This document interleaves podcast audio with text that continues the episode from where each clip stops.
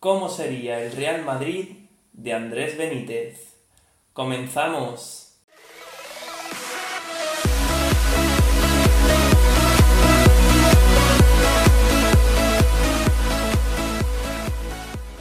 Muy buenas a todos, ¿qué tal estáis? Bienvenidos un día más a mi canal y en el día de hoy vamos a ejercer de nuevo como director deportivo, pero esta vez nos tocará rearmar el Real Madrid de la próxima temporada. Así que sin más dilación, empezamos. Lo primero que debería recordaros como siempre es que todos los valores de los jugadores son recogidos de la página web Transfermarkt, que seremos lo que tendremos en cuenta para rearmar nuestro equipo. Si queréis empezamos por las bajas. Ya os comento que al igual que con el Barcelona he ventilado a la mitad de la plantilla. Así que si queréis nos ponemos ya manos a la obra. En cuanto a las ventas, pues como ya os he comentado, hemos vendido multitud de futbolistas, muchos de ellos algunas piezas clave de estos últimos años, pero que para mi sitio ya no tienen cabida en este equipo. En portería, pues Alfonso Areola volvería a París, no estaría interesado en volver a conseguir su servicio ya que confiamos en otro jugador que creo que puede hacerlo mucho mejor. En defensa, pues prescindiríamos de Eder Militao, un jugador que llegó una promesa tras firmar una gran campaña en el Oporto, pero que a mi entender, cuando ha tenido que dar la cara, su rendimiento ha estado muy por debajo de lo esperado. También venderíamos a Marcelo, uno de los mejores laterales izquierdos del mundo en los últimos años, pero que poco a poco ha ido perdiendo su sitio en el Madrid, y ahora mismo pienso que Ferland Mendy puede ser una pieza más fundamental para este proyecto que el brasileño. En el centro del campo venderíamos a James Rodríguez por 32 millones. Reinier, que está recién llegado tras ficharse por 30 millones, lo cedería. Brahim Díaz lo vendería por 13,5 millones. Y ya por último, Luca Modric, el último balón de oro blanco, que poco a poco, al igual que Marcelo, ha ido perdiendo su sitio en este 11, lo vendería por 12 millones. Y ya en punta de ataque vendería a Gareth Bale por 32, que tras de temporada ha dejado dos o tres destellos en cuanto a su rendimiento con el Madrid se refiere, esa final contra el Liverpool y esa final de la Copa del Rey contra el Barcelona. Luka Jovic, que tras firmar una gran campaña con el Intra de Frankfurt ha pasado, ha pasado por el Madrid sin pena ni gloria, que sí que es verdad que tampoco ha dispuesto de muchos encuentros, pero bueno, lo venderíamos por 32 millones. Y por último, Lucas Vázquez lo vendería por 16 y Mariano Díaz lo vendería por 13. Ahora a continuación vamos a repasar a los cedidos. En cuanto a los cedidos, pues vendería a Dani Ceballos por 32 millones, jugador que se ha quedado sin sitio en el equipo blanco. Álvaro Diozola, otro de los que no ha conseguido adaptarse al equipo blanco, lo vendería por 16. Cubo, que es un jugador que creo que puede dar un rendimiento a largo plazo en el equipo blanco, pero que tampoco lo ve en el proyecto, 13,5 millones. Oscar Rodríguez, que ha jugado una campaña espectacular en el Leganés, lo venderíamos por 11.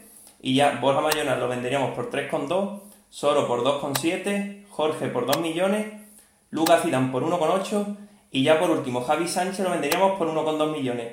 En total 285,9 millones que usaremos para gastar en fichajes. En cuanto a las altas, pues hemos aprovechado muchos jugadores de los cedidos que han tenido un rendimiento espectacular para incorporarlos a nuestro proyecto y además hemos aprovechado esos 285,9 millones para realizar dos o tres fichas de identidad que se amordarán perfectamente al conjunto blanco. Si queréis vamos a empezar por los cedidos.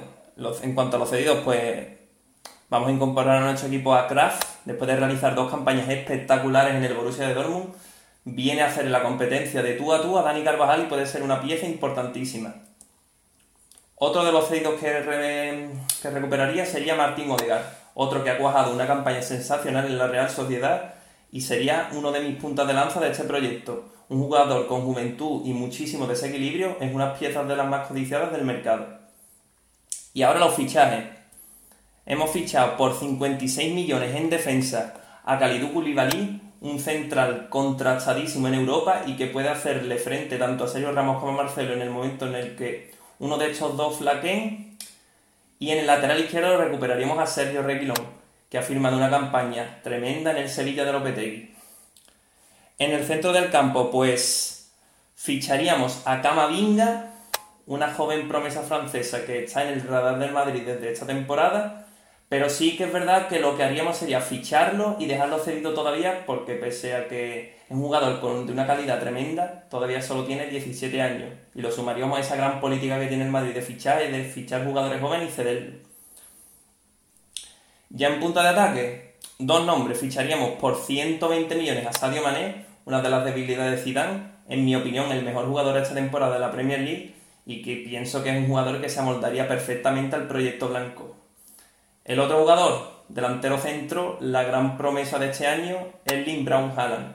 Nos costaría unos 72 millones de euros y es un jugador que perfectamente puede competir con Benzema, incluso en momentos puntuales jugar el Madrid con dos puntas. Así que bueno, estas serían las altas del conjunto blanco. Vamos a verlas ahora sobre el verde. Pues sobre el terreno de juego el equipo quedaría así. Utilizaríamos el famoso 4-3-3 de Zinedine Zidane, que tanta alegría le ha dado al conjunto blanco en los últimos años. Y como en el caso del Barcelona tendríamos dos once potentísimos que podrían competir de tú a tú contra cualquier equipo de Europa. En portería pues tendríamos a Thibaut Courtois, esta temporada uno de los porteros menos goleados, un rendimiento impecable. Y como portero suplente aprovecharíamos la irrupción de Luni, que ya está cedido en varios equipos, y poquito a poco irle dando minutos hasta que estuviera preparado para luchar de tú a tú con Thibaut Courtois. En el lateral derecho, pues seguiríamos confiando en Dani Carvajal, pero ya aprovecharíamos la gran temporada de Akraf Hakimi para que los dos compitieran por un puesto. Son dos laterales muy parecidos, pero en mi opinión, Akraf es un poco más largo y Carvajal a la hora de replegar creo que cubre mejor las espaldas.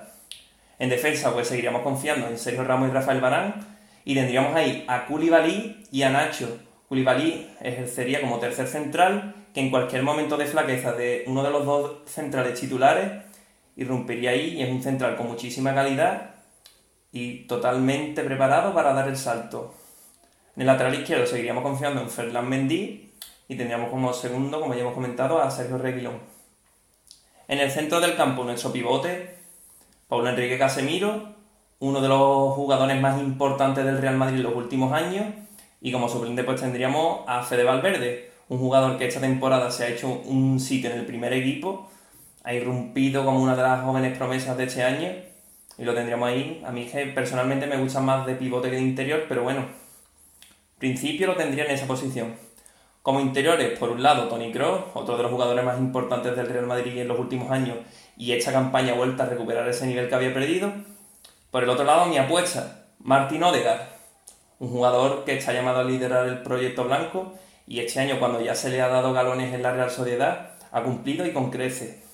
Como suplente, dos jugadores que lo tenemos ya en la sopa. Por un lado, Isco Alarcón, que a mí personalmente como interior me encanta, un jugador pues su calidad está fuera de, fuera de lugar y por el otro lado, Marco Asensio, otro jugador que estaba destinado a liderar este proyecto blanco, pero que esta temporada en concreto sufrió esa desgraciada lesión en el, en el ligamento cruzado, perdón, y se ha perdido parte de la temporada. En punta de ataque, aquí viene la chicha. Tendríamos por la banda derecha Eden Hazard, otro jugador que con una calidad tremenda, pero que este año se le ha pasado gran parte de ella lesionado. Y como suplente, pues tendríamos ahí a Rodrigo Boys, jugador que poquito a poco este año ha ido dando destellos de calidad y que seguramente en el futuro será importantísimo.